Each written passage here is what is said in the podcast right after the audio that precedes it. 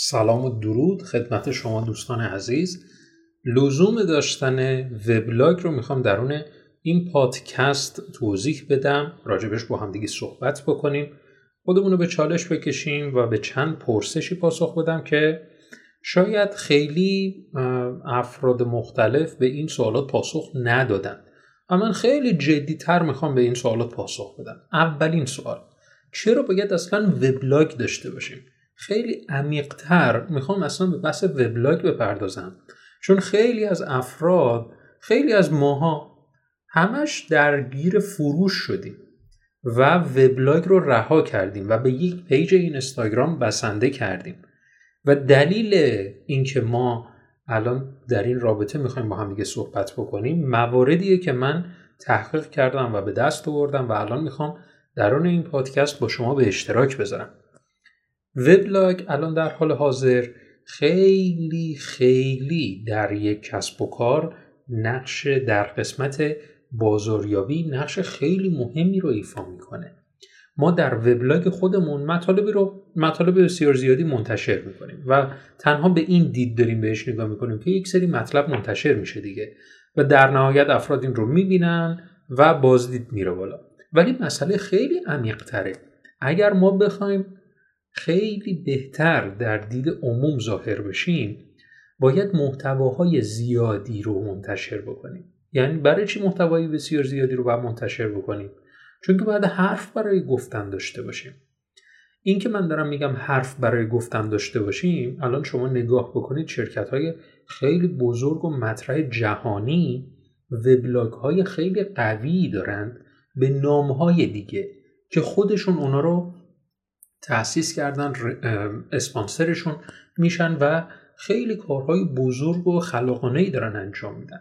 حالا خیلی ها هستن خیلی از شرکت ها هستن. این وبلاگ رو با حالا با اسم ویلاگ دارن ترویج میدن. یعنی ویدیو بلاگ که تلفیق ویدیو و محتوایی که می‌خوان منتقل بکنن و یا متن یا صوت و یا خیلی چیزهای دیگه.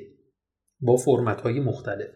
می‌خوایم بگیم که الان همین بحث وبلاگ چون که کسب و کارا می‌دونن باید برای اینکه بهتر دیده بشن باید حرف برای گفتن داشته باشن. اگه کسب و کاری حرف برای گفتن نداشته باشه خیلی نمی‌تونه توی اون بازار دووم بیاره.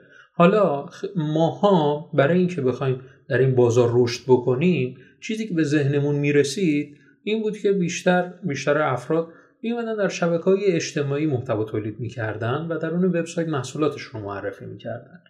و الان دیگه بحث داره میره به سمت اینکه ما برای اینکه خیلی بتونیم بهتر به مخاطبینمون کمک بکنیم باید همه جا حضور داشته باشیم و نباید به یک کانال بسنده کنیم.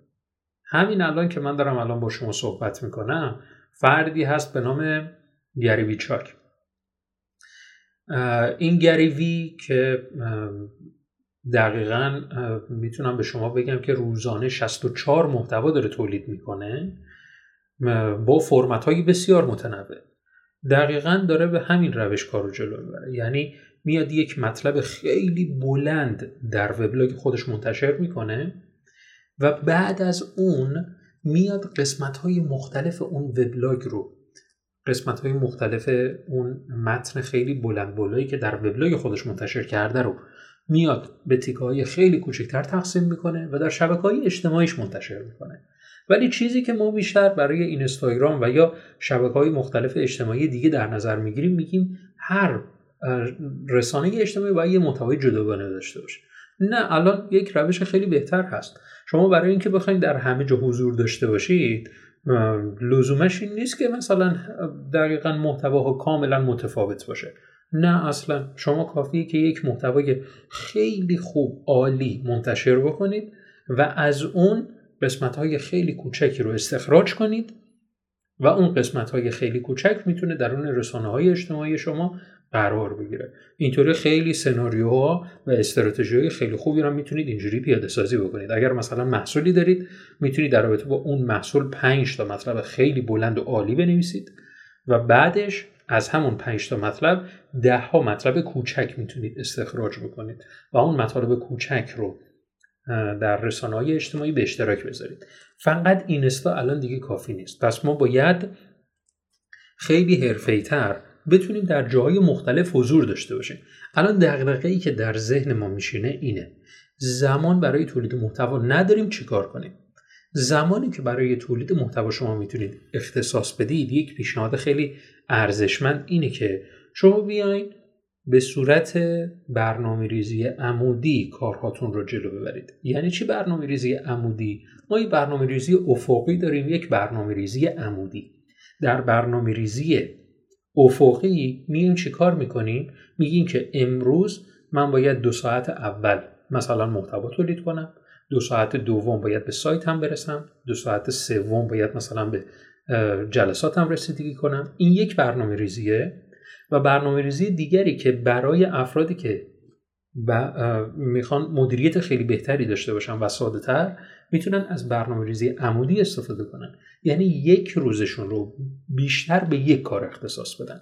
ببینید من دارم میگم بیشتر به یک کار. به این معنا نیست که کلا کار رو ما بذاریم کنار و فقط به یک کار برسیم. چون خیلی بر این دید هستن که میگن خب ما در روز فقط یک کار انجام میدیم. اینجوری به ما گفتن اینجوری خوبه.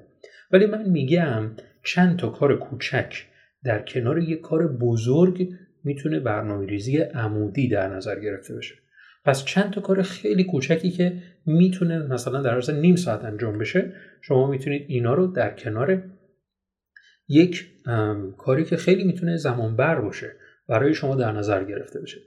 بعدش اصلا کلا برای وبلاگ شما نیاز نیست زمان خیلی زیادی رو بذارید. یعنی در همان ابتدا شما نیاز نیست یک مطلب خیلی بلند بنویسید.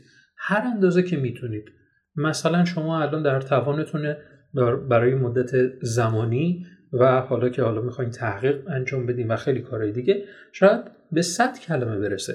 هیچ ایرادی نداره. هیچ ایرادی نداره. از 100 کلمه شروع بکنید. از 100 کلمه میشه 150 کلمه. اونو به روز رسانی کنید. نمی‌تونید در جا یک مطلب خیلی بلند بنویسید یک مطلب بنویسید و در دو هفته این رو با بروز رسانی های کوچکی که انجام می‌دید این 100 کلمه رو به هزار کلمه برسونید. به همین سادگی می‌تونید یک محتوای خیلی عالی خلق بکنید. و هیچ ایرادی هم نداره که تبلیغش کنید.